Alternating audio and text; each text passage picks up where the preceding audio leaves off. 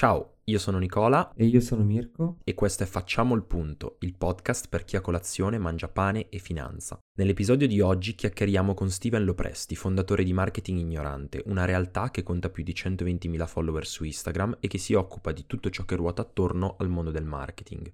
Con Steven parleremo però di un suo altro progetto, quello legato al suo personal brand, attorno a cui sta costruendo un ecosistema legato agli investimenti e all'educazione finanziaria, sfruttando il mondo degli NFT e il concetto di organizzazione decentralizzata. Vedremo come questo nuovo modello rivoluzionerà il campo della creator economy e come questo possa rappresentare il vero futuro della monetizzazione sui social. Buon ascolto.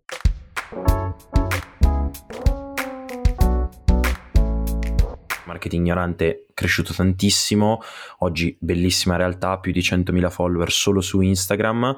eh, e poi accanto a marketing ignorante c'è un altro progetto su cui adesso ti stai, stai puntando molto e che adesso ci, ci racconterai bene, che è il tuo personal brand, è Steven, eh, che è un po' è più verticale su argomenti diversi rispetto a marketing ignorante, che come, come- come dice il nome giustamente è legato un pochettino al marketing. Steven invece è un po' più legato alle sue passioni, quindi più mondo finanza, più mondo investimenti, cripto, perché giustamente ci sono anche quelle, ehm, e cosa ti ha portato a aprire il progetto personal brand Steven e come mai questo cambiamento, no? Eh, un po' un mix di passioni immagino, ma cosa, cosa ha in serbo il futuro di Steven, di Steven personal brand? Oh, questa è una domanda bellissima. Allora, intanto eh, inizio col dire che Marketing Ignorante adesso è gestito da... eh, non, io sono fondatore e magari an- godo anche di questo, di questo titolo che eh, l'internet mi dona, eh, ma in realtà adesso è totalmente gestito da altre persone. Io mi occupo solamente della parte commerciale e quindi del sta- instaurare eh, partnership con, con i brand. E tra l'altro non è magari questo il momento di parlarne, ma è una cosa complicatissima. Lo sto vivendo sulla pelle ed è veramente eh, è bello perché in qualche modo ti stimola, però è frustrante anche. Eh, anche perché nasco come pers- sia sul mio personal brand che su Marketing Ignorante noi abbiamo sempre eh, effettuato partnership anche a pagamento ma in maniera inbound, quindi persone, pool, eh, persone vengono da noi e ci chiedono eh, il costo. Fare push è molto più complicato perché se ti presenti una persona a freddo così eh, le cose cambiano totalmente. Comunque, al di là di questo, eh, questo per dire, eh, adesso è gestito da un team di un po' più di 30 persone, eh, capitanate, divise in, diviso in due. queste due squadre sono capitanate da Michele Cimini, qualcuno conoscerà come eSports Marketer per la parte con- di content per, per Instagram e i vari social, mentre Gigi dall'altra parte che eh, gestisce tutto- tutta la parte blog. Eh, poi vabbè c'è community management, c'è ci sono altre rubriche, il nostro intento è quello di andare a responsabilizzare man mano tutti quanti per, eh, per, per farli crescere e in questo modo pensiamo di poter crescere pure noi come leader. Eh, dall'altra parte eh, Steven Lopresti nasce come eh, Steven.Lopresti, eh, la pagina, eh, nasce perché eh, io avevo l'obiettivo di condividere quello che avevo imparato gestendo invece un progetto molto più grande. E all'epoca io mi focalizzavo principalmente su eh, social media marketing perché era quello in cui ero specializzato, quello sentivo, mh, su cui mi sentivo confident e quindi condividevo tutto quello che avevo imparato nella gestione di un, pro- di un progetto del genere. Eh, alle persone questa cosa è piaciuta molto, eh, dopodiché, eh, nonostante il social media marketing, il marketing a 360 gradi è sia una mia passione tuttora, io ho tante altre passioni. Come il flipping. Come il flipping, esatto. Flipping, la compravendita è una cosa che io faccio da, da quando sono ragazzino. Ho iniziato con le carte Magic, eh, seguendo le, le orme di, di mio fratello, e poi sono passato su, su Metin 2, un gioco online su cui io facevo compravendita di, sia di Young, che la, la valuta del gioco, la valuta virtuale del gioco, sia degli oggetti del gioco. C'erano, gen- c'erano persone molto più nerd di me che erano disposte a comprare per euro questi oggetti e queste valute virtuali. Eh, tant'è che il gioco è un morph in cui tu vai in giro, uccidi o le altre persone in PvP o in rissa, oppure uccidi mob, eh, quindi le- i mostri, e io non facevo nessuna di queste due cose perché stavo all'interno del mercato del gioco e facevo compravendita. Hai trasferito la tua attività, la tua passione praticamente nel gioco e sei diventato, cioè facevi pli-. Esatto, tra l'altro questa cosa eh, ogni volta che la dico mi sento ridicolo, ma in realtà continuerò a dirla all'infinito perché È una skill clamorosa, nel senso che essere in grado di fare, di, fare, di, di vendere di tutto è una delle cose più belle che, che, che si sia in grado di fare, anche perché non è solo la capacità di prendere e piazzare un prodotto che può essere un, una carta oggi, ma puoi fare flipping su Facebook Marketplace, ma puoi fare flipping di NFT su OpenSea, quindi puoi fare veramente flipping di tutto, eh, ma essere in grado di fare quella due diligence e ricerca di mercato che ti permette di arrivare a generarti il profitto sul,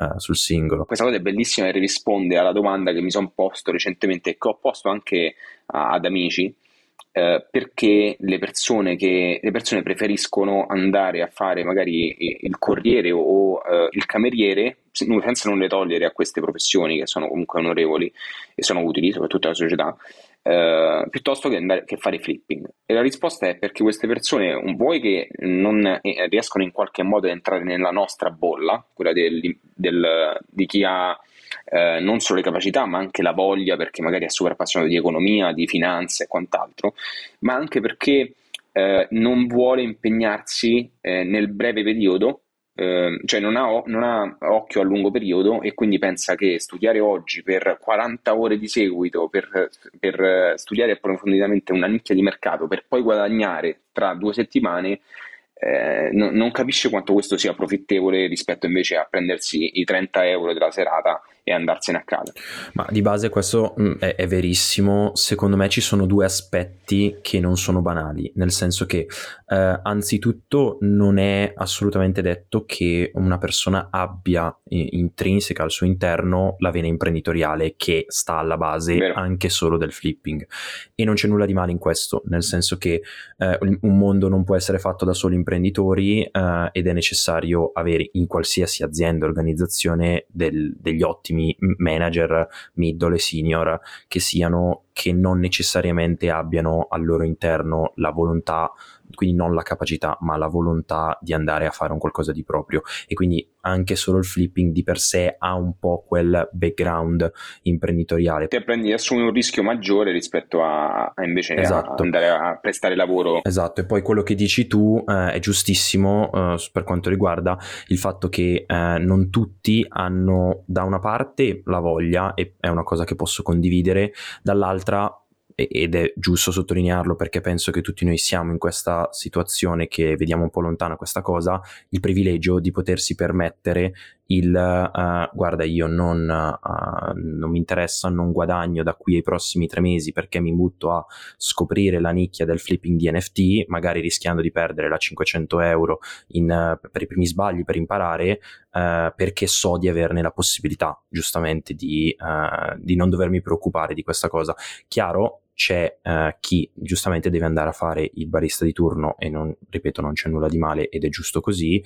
Um, però può... No, io uh... mi riferisco però, scusa Nico, io mi riferisco a quelle persone che però non sono contente di quello che fanno e quindi come alternativa io propongo questo non perché sia, mh, des- che sia per tutti la migliore, però il mio è, è un naggio, come per dire, è un invito a dire provalo, perché magari ti piace pure come, come, come attività. Secondo me è proprio uh, come attività, è vista male, cioè nel senso, uh, una persona che uh, fa flipping non è ritenuta magari una persona seria, cioè in Italia immagino il lavoratore medio, no? quindi lui è ritenuto una persona che, che sta facendo la sua parte, invece uno che fa flipping è magari improvvisato, no? Questo è sicuramente vero, uh, ho la risposta a questo, che chi fa flipping fa comunque la sua parte perché va a, eh, a colmare le inefficienze di mercato. Cioè, chi fa flipping semplicemente fa arbitraggio. Arbitraggio significa che il mercato non è efficiente al 100% perché esiste una cosa che si chiama imperfetta informazione. Quindi io ho un oggetto, me ne voglio liberare subito, vuoi perché me ne voglio liberare subito e quindi ho bisogno di liquidità immediatamente e lo metto a prezzo di mercato, infer- non lo metto a prezzo di mercato, ma a un prezzo inferiore, vuoi perché non ho sbatti e non voglio andare a informarmi sul prezzo perché effettivamente io svolgo un'altra ora o magari voglio impiegare quell'ora nella, invece che nella ricerca in eh, un hobby, eh, allora lo metto a un prezzo più basso. Io arrivo e vado a colmare questa inefficienza. Quindi è, è, vero, mi rendo conto che ci sono delle, eh, delle misconceptions riguardo questo, questo, settore, come anche in tanti altri. Nel marketing tante persone credono che i marketer freghino la gente o manipolino la gente.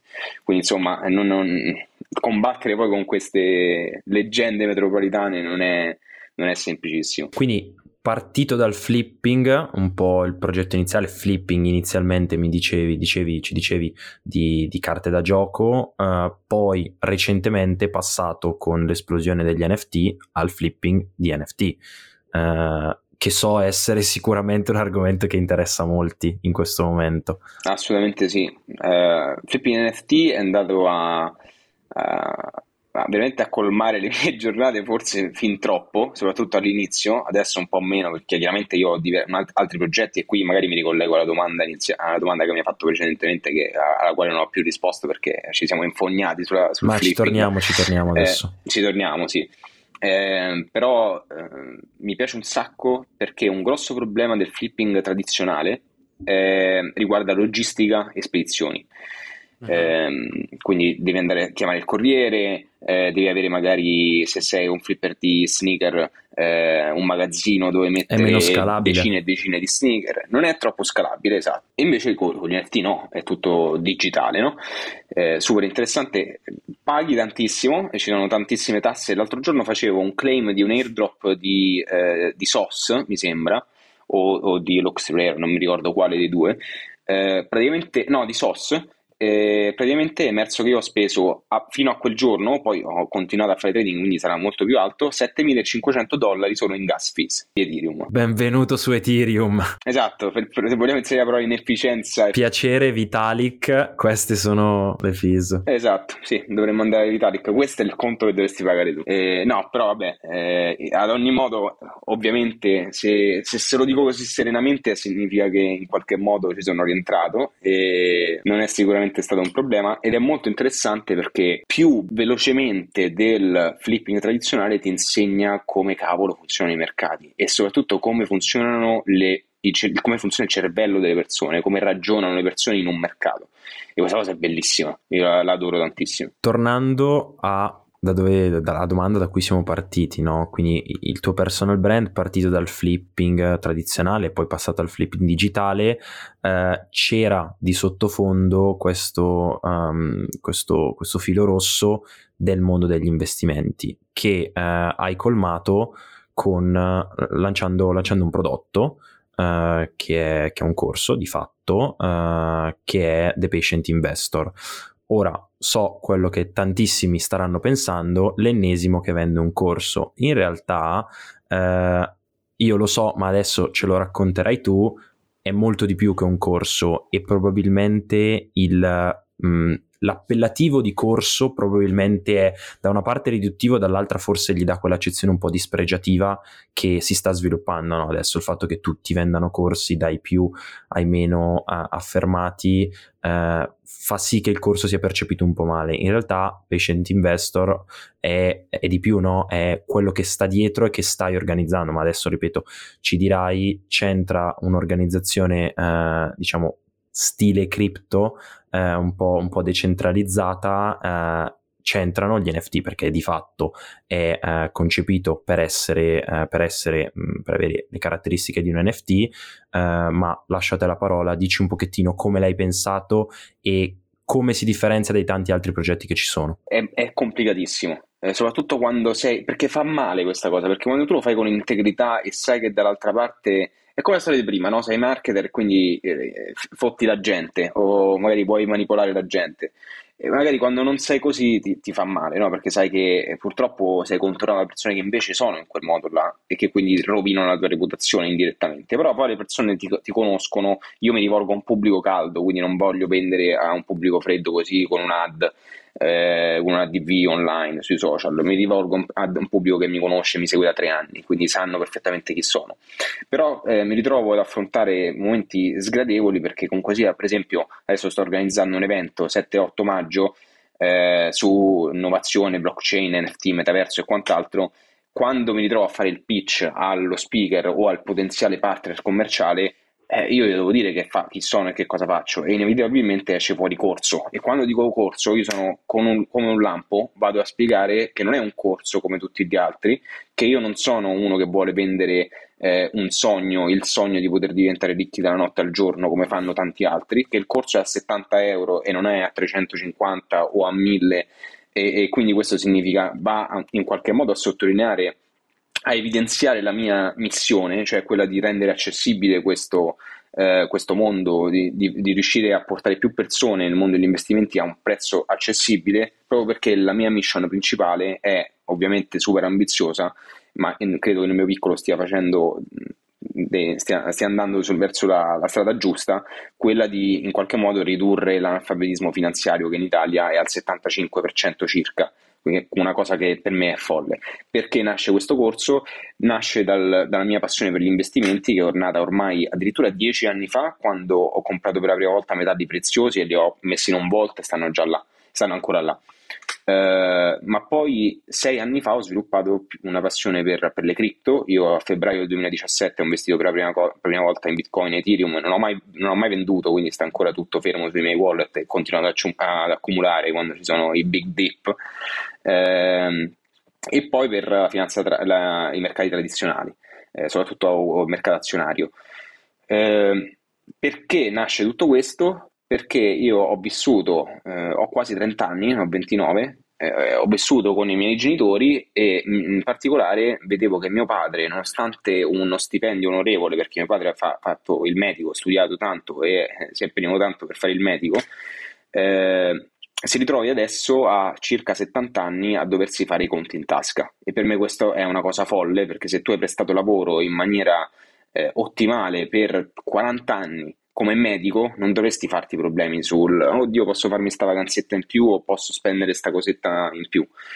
Eh, significa che hai gestito in qualche modo male i tuoi soldi anche se mio padre in realtà non è mai stato uno spendaccione è sempre stato molto eh, uno tra le righe super, super uh, disciplinato.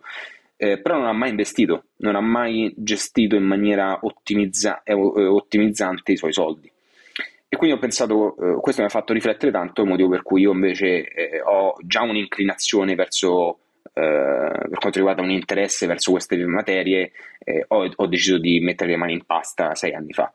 Quindi il corso fondamentalmente raccoglie anche, racchiude anche tutti questi miei errori, queste mie, ehm, queste mie riflessioni su, sui soldi, no? su come noi gestiamo i soldi, su come dovremmo magari farlo eh, ovviamente sono riflessioni personali, eh, insomma tutto quello che ruota intorno ai soldi nel mondo degli investimenti.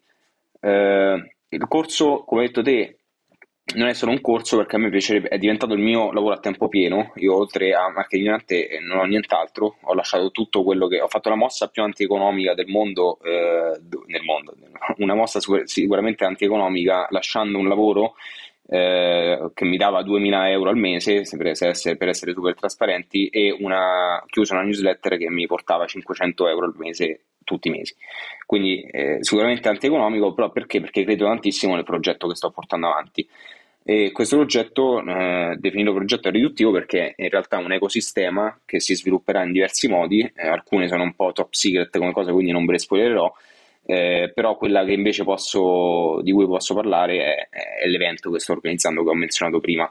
Quindi tu, eh, avendo acquistato il mio corso, hai accesso gratuito all'evento.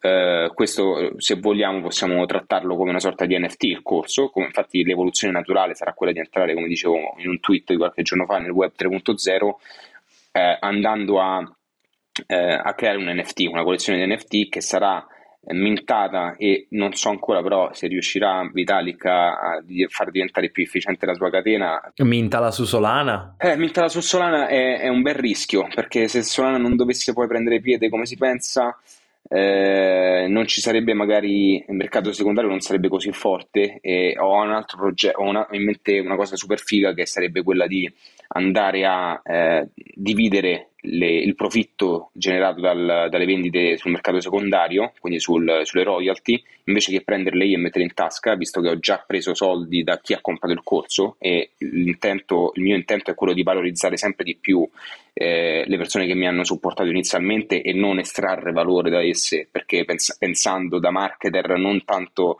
integro, ah questi se mi hanno già pagato probabilmente mi pagheranno di nuovo non vorrei fare questo, vorrei portare più valore possibile nel tempo a queste persone che mi hanno già supportato e questo lo vorrei fare andando a eh, dividere i, i, le royalty in una DAO che possa in qualche modo essere composta da persone che hanno comprato il mio corso, seguito idealmente il mio corso, quindi sanno più o meno, tu, hanno più o meno tutti la stessa filosofia di, di, nel mondo degli investimenti e che possano quindi gestire questo mucchietto di soldi che che gli, viene, che gli viene dato, gli viene assegnato in qualche modo. Piccola parentesi eh, tecnica, ti interrompo, magari proviamo a spiegare, eh, che Steven sicuramente sei in grado benissimo di farlo, eh, due termini che abbiamo lanciato lì, minting e DAO. Proviamo a fare un attimino così chiudiamo un po' quel gap del 75% di, di analfabetismo che, di cui parlavamo. In maniera super spiccia, mint, per minting si intende creazione di un nuovo NFT, quindi viene mintato, quando dici viene, eh, vado a mintare un NFT, stai andando sul sito della collezione, di chi ha progettato la collezione, eh, dai, eh, firmi un contratto digitale, uno smart contract, che dà il permesso a, quel, a quella collezione di eh, darti l'NFT fondamentalmente, di assegnarti un determinato NFT. Mentre per DAO si intende Decentralized Autonomous uh, Organization, che è una proprio stando al nome, è un'organizzazione decentralizzata che agisce autonomamente. Infatti, per questo dicevo prima, ehm, e chiudo il cerchio, è una, uno sbattimento incredibile a livello legale, prima di tutto perché io per poter dare quei soldi e inserirli in una DAO e poi magari investirli per loro, agirei io da, da, da persona, eh, da persona fisica e quindi non sarebbe più una DAO eh, sia perché costituire una DAO effettivamente in questo periodo non è la cosa più semplice del mondo. Come si può, come si può fare questa cosa? Non ne ho idea, dovrei parlare con dei legali, ma è una cosa che ho posticipato perché prima ne vengono tante altre per quanto riguarda i miei progetti e quindi sicuramente è una cosa che magari spero, mi auguro che tra un paio d'anni quando ci metterò, ci sbatterò la testa sarà un po' più chiaro. Quindi dicevi che organizzerai il, il 7-8 maggio questo, questo bel evento che sarà fisico, ho visto che hai postato nelle tue storie. Eh, secondo me è super interessante eh, il concepire questo corso, ma smettiamola di chiamarlo corso perché n- non lo è di fatto, questo, questo biglietto, questo, uh, questo, che di fatto sarà un NFT, no, concettualmente, uh, un pass per tutto ciò che il brand di Steven Lopresti farà da qui ai prossimi anni, di cui puoi essere parte, che è partito da un corso, ma che non si esaurirà in un corso. Uh, e, e, secondo me è una cosa bellissima perché non solo permette ai tuoi, diciamo, fan, fra virgolette, di supportarti, eh, perché eh, ovviamente c'è un mercato primario di quelli che hanno acquistato il corso inconsapevolmente di, eh, eh, eh di fatto avere accesso a tutto quello che gli sta effettivamente, eh, effettivamente arrivando e che poi gli, gli arriverà, ma anche un mercato secondario a chi magari percepisce il valore aggiunto di avere accesso a questo, a questo tipo di contenuti. Eh, è bellissimo, mm, è un, penso che l'ispirazione sia, sia, arrivata ovviamente dall'America. Eh, il caso più noto che a me viene in mente di un qualcosa di simile è ovviamente V-Friends di, mm, di Gary Vaynerchuk. Bellissimo progetto, se chi ci sta ascoltando non lo conosce, eh, provate ad andare a informarvi perché è veramente molto interessante. Lui cosa ha fatto? Ah, lui è un grandissimo imprenditore, influencer, di fatto ha quasi 10 milioni di follower su, su Instagram e super seguito sui social. Diciamo è un motivatore e imprenditore, dai, mettiamola così, è un pochettino quella la nicchia, eh, molto pragmatico in quello, in quello, che fa, poi può piacere o può non piacere, abbastanza eh, dibattuto da questo punto di vista, ma quello che ha fatto lui, eh, cavalcando poi quella che, è, eh, quella che è stata la wave NFT, soprattutto eh, nella prima parte del 2021, ma che sta andando avanti poi eh, in... Um, in questi anni, in, in, questi mesi, scusami, che nonostante il mercato cripto sia un po' così, lui cosa ha fatto? Ha creato questi personaggi molto simpatici, anche molto semplici, quindi di fatto ehm, non me ne vogliate, dei Pokémon stilizzati da lui, dei semplicissimi characters che non, non hanno nulla. Uh, se non uh, delle caratteristiche che lui gli ha attribuito, li ha resi NFT e con ovviamente diverse percentuali di rarità a seconda del, uh, del, singolo character danno accesso alle cose più disparate. Alcuni di questi ti danno accesso alla conference che lui fa annualmente in cui porta degli speaker clamorosi e in cui fa educazione, parla di imprenditoria, parla di digital, parla di, di social e tutto quello che, che gli può interessare eh, altri ti danno accesso ad una cena con lui e pochi altri all'anno. Sì, mi pare anche una, una, mezz'ora, di, una mezz'ora di consulenza. Ha, lanciato da poco per una mm, categoria o per tutti, adesso non sono sicuro, dei suoi NFT della collezione di, di VFriends eh, scritto VE Friends per, per, chi è interessato, la possibilità di accedere ad un ristorante. Lui sta creando un, una serie di ristoranti in franchising. Credo che quello sia un'altra collezione, eh, non mi ricordo il nome, ma mi sembra che sia un'altra collezione. Sì. Sempre diciamo nella parte nel, nel suo ecosistema e se tu hai questo NFT tu effettivamente puoi entrare e consumare all'interno di questo ristorante. Se non ce l'hai non puoi entrare.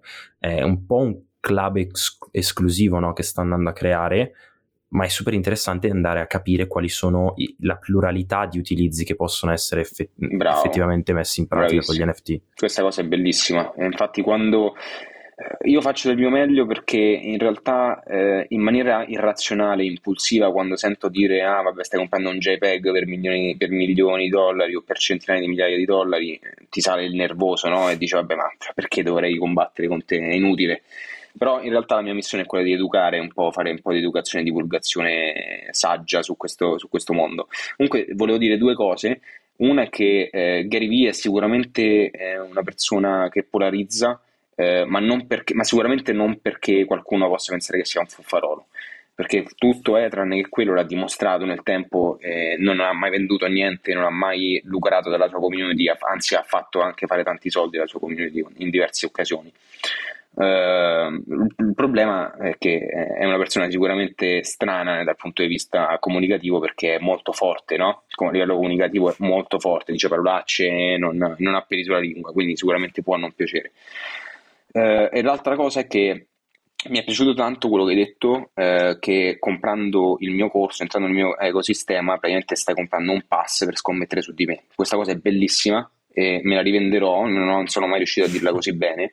Eh, se avessi un ego più grande, eh, creerei un token perché, eh, e soprattutto se le persone fossero educate su questo, su questo settore, eh, purtroppo in Italia non lo siamo tantissimo, però creerei un token perché sarebbe molto più comodo rispetto a un NFT, compri il token di Stinello Presti o il token di Nicola o di Mirko, eh, se Nicola e Mirko dimostrano nel tempo di, eh, magari con una supply limitata chiaramente, se dim- dimostrano di essere ottimi content creator e il loro valore come persone dovesse crescere, ovviamente crescerebbe anche il valore del token. Questa cosa è super figa, però è molto più semplice dire che eh, TPI è il pass d'accesso. Se, se, vuoi, se, se non ti interessa il corso sugli investimenti, eh, puoi comunque comprare il corso per, eh, per avere accesso a un ecosistema e quindi puntare su di me. Se ti fidi di me come persona, il senso è questo. Insomma. Due cose ti dico. Una che eh, necessi- abbiamo bisogno di una nuova parola. TP non è un corso, devi fare un rebranding di que- da questo punto di vista perché... Bravo, eh,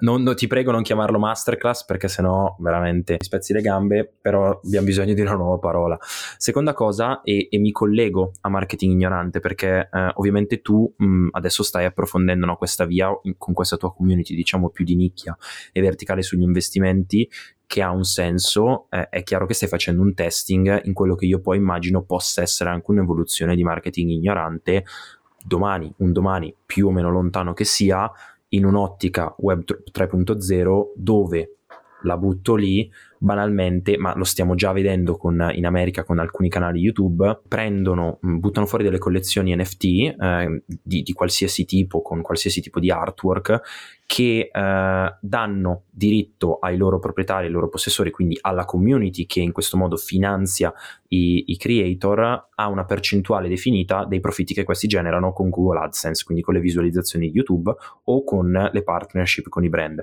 Questo secondo me è bellissimo perché dà spazio all'evoluzione al crowdfunding, no? quindi una iniziale o continuativa, un continuativo finanziamento eh, da parte della community verso un creator che apprezzano in cambio di non solo contenuti per cui stanno pagando e che stanno finanziando, vuoi un grandissimo video di MrBeast che è il più grande youtuber che ci sia, eh, super costoso che la sua community aiuta, lo aiuta a finanziare, la community gode del contenuto e gode a livello perpetuo de, della percentuale da lui definita, da insieme definita quello che è, eh, di dei, dei, soldi che vengono generati da Google AdSense su quello specifico video. Questo è bellissimo. Io mi immagino un marketing ignorante 3.0 dove le, mh, di, i deal con i brand generano, ovviamente non, non, funziona su Instagram probabilmente, ma eh, siamo, siamo in, in, astrazione, dove una percentuale dei profitti generati con, con i brand da marketing ignorante viene redistribuita ai token holder piuttosto che agli NFT holder eh, che hanno investito su marketing ignorante che gli hanno permesso con un investimento iniziale di quello che sia eh, Ethereum che marketing ignorante ha raccolto per avviarsi nella creazione di, del progetto XY. Secondo me questo è molto interessante e, e permette la tracciabilità, no? Sì, è bellissimo e mi piace un sacco come stravolga il, la creator economy ancora una volta, nonostante la creator economy sia giovane, relativamente giovane questa cosa è molto bella e credo che sia ehm, efficiente, efficiente nel senso che non è, è tutto un circolo, no? Io, eh, Instagram funziona perché ci sono io che creo contenuto, ci sei tu che crei contenuto e ci sono però d'altra parte le persone che godono, che consumano quel, quel contenuto. Quindi se non ci fossero queste, le due parti, Instagram non girerebbe. In più c'è una terza parte che è l'inserzionista l'inserzionista, se non ci fosse l'inserzionista, Instagram andrebbe in perdita, no? Sarebbe solamente in perdita, avrebbe solamente costi. Eh, qui però è inefficiente perché, perché eh, alla fine chi guadagna è solamente Instagram. Cioè, se io guadagno è solamente esclusivamente in merito mio. Se io campo grazie a Instagram è solamente ed esclusivamente in merito mio, perché ho saputo creare da, da bravo imprenditore il mio business intorno alla mia figura online. Ma non tutti sono imprenditori quindi se Nicola dovesse essere un bravissimo content creator ma un pessimo imprenditore, potrebbe tranquillamente andare fallito o, non, o potrebbe tranquillamente non continuare a creare contenuti perché non viene remunerato in nessun modo. E quindi perché? Perché questa centralizzazione non, non, è, non è giustificabile, non è giustificata in nessun modo e invece una cosa molto bella potrebbe essere se Instagram eh, in qualche modo eh, dividesse, con, condividesse come se fossero dividendi eh, i suoi, le sue entrate. Ma ancora più bello sarebbe, eh, potrebbe essere quello che hai detto te. Un crowdfunding eh, dell'era moderna. Su questo, secondo me, molto interessante è il fatto che, eh, legandoci alla creator economy, per, per concludere, eh, YouTube, il business model di YouTube sia ancora, nonostante sia, sia chiaro che sia il business model vincente per attrarre i creator, l'unico che, eh, che si è sviluppato in questo modo, perché YouTube eh, spende, o meglio, distribuisce miliardi di dollari suoi, delle sue revenues ogni anno ai creator sotto forma di Google AdSense. Ed è l'unico modello all'interno dei social che funziona sulla base di un revenue in questo caso, ma in generale profit sharing, quando il, tutto l'ecosistema Facebook non si basa su questo, TikTok non si basa su questo perché quello che, e anche Snapchat non si basa su questo perché tutto quello che hanno fatto questi social è stato creare il creator fund di turno che ha una somma fissa definita e stanziata 300 milioni o quel che sia, che ovviamente al crescere della base di utenti, TikTok vale cioè, su tutti questo, diminuisce la, moneti- la, valorizzazione delle visualizzazioni in termini monetari. Quindi i grandi creator di turno su TikTok per mille visualizzazioni continueranno a guadagnare sempre meno. D'altro canto, perché la, la base stanziata del creator fund è fissa. D'altro canto ha YouTube che continua a crescere come ecosistema e il, la CPM di YouTube ovviamente è variabile a seconda del settore, per chi non lo sapesse la CPM è il costo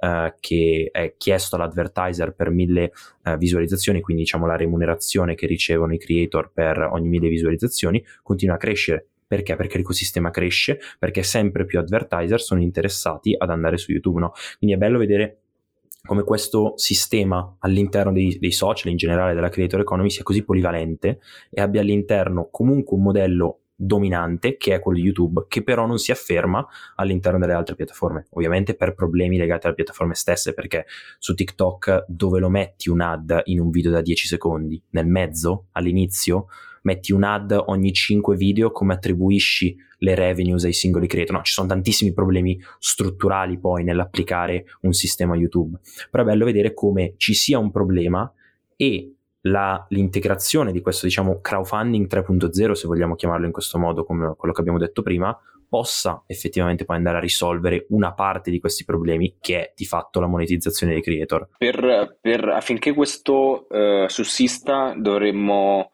vedere anche un cambio di mentalità da parte dei creator stessi perché i creator si aspettano un supporto totale dalle piattaforme che non, ha, che non viene, che non avviene eh, recentemente ho parlato con un creator super bravo che io stimo tantissimo, non sono solito seguire, consumare tanti contenuti, ma questo mi piace, è molto cazzone così, molto da svago.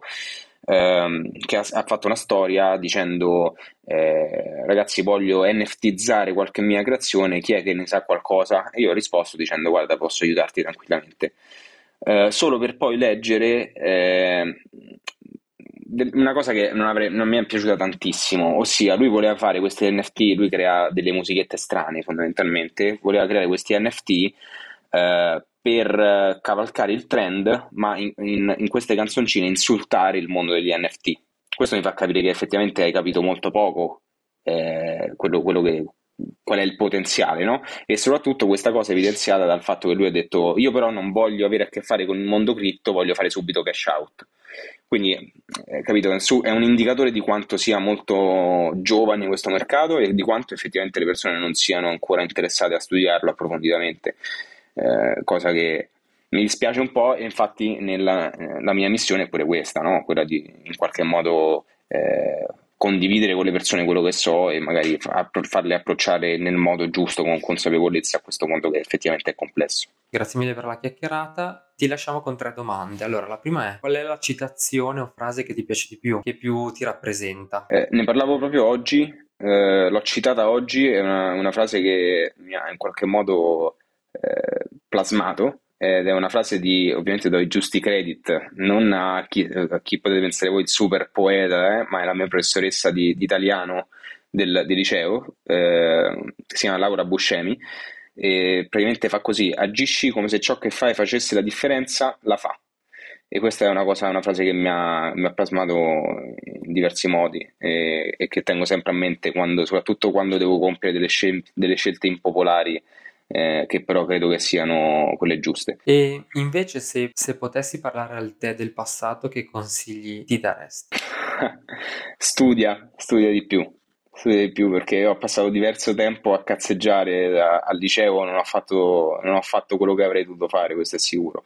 Sicuramente il sistema scolastico, il sistema, eh, sì, il sistema scolastico non mi ha aiutato eh, però perché non ho mai avuto professori che potessero in qualche modo passarmi la loro, la, la loro passione eh, o, o, perché comunque sia io lo trovo un po' inefficiente come sistema eh, ma io non ci ho messo del mio cioè proprio per niente. Ok invece un consiglio professionale che ti senti di dare a chi ci ascolta. Ah cavolo bellissimo me ne sono venuti in mente tre, tre di fila.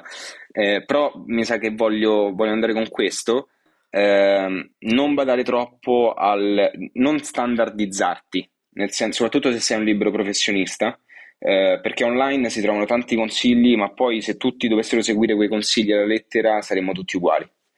Eh, quindi provare nuove cose è sicuramente una strada, una strada da, da, percorrere perché poi se fallisci non succede niente. E direi che è bellissimo chiudere così. Grazie Steven, grazie per questa bellissima chiacchierata.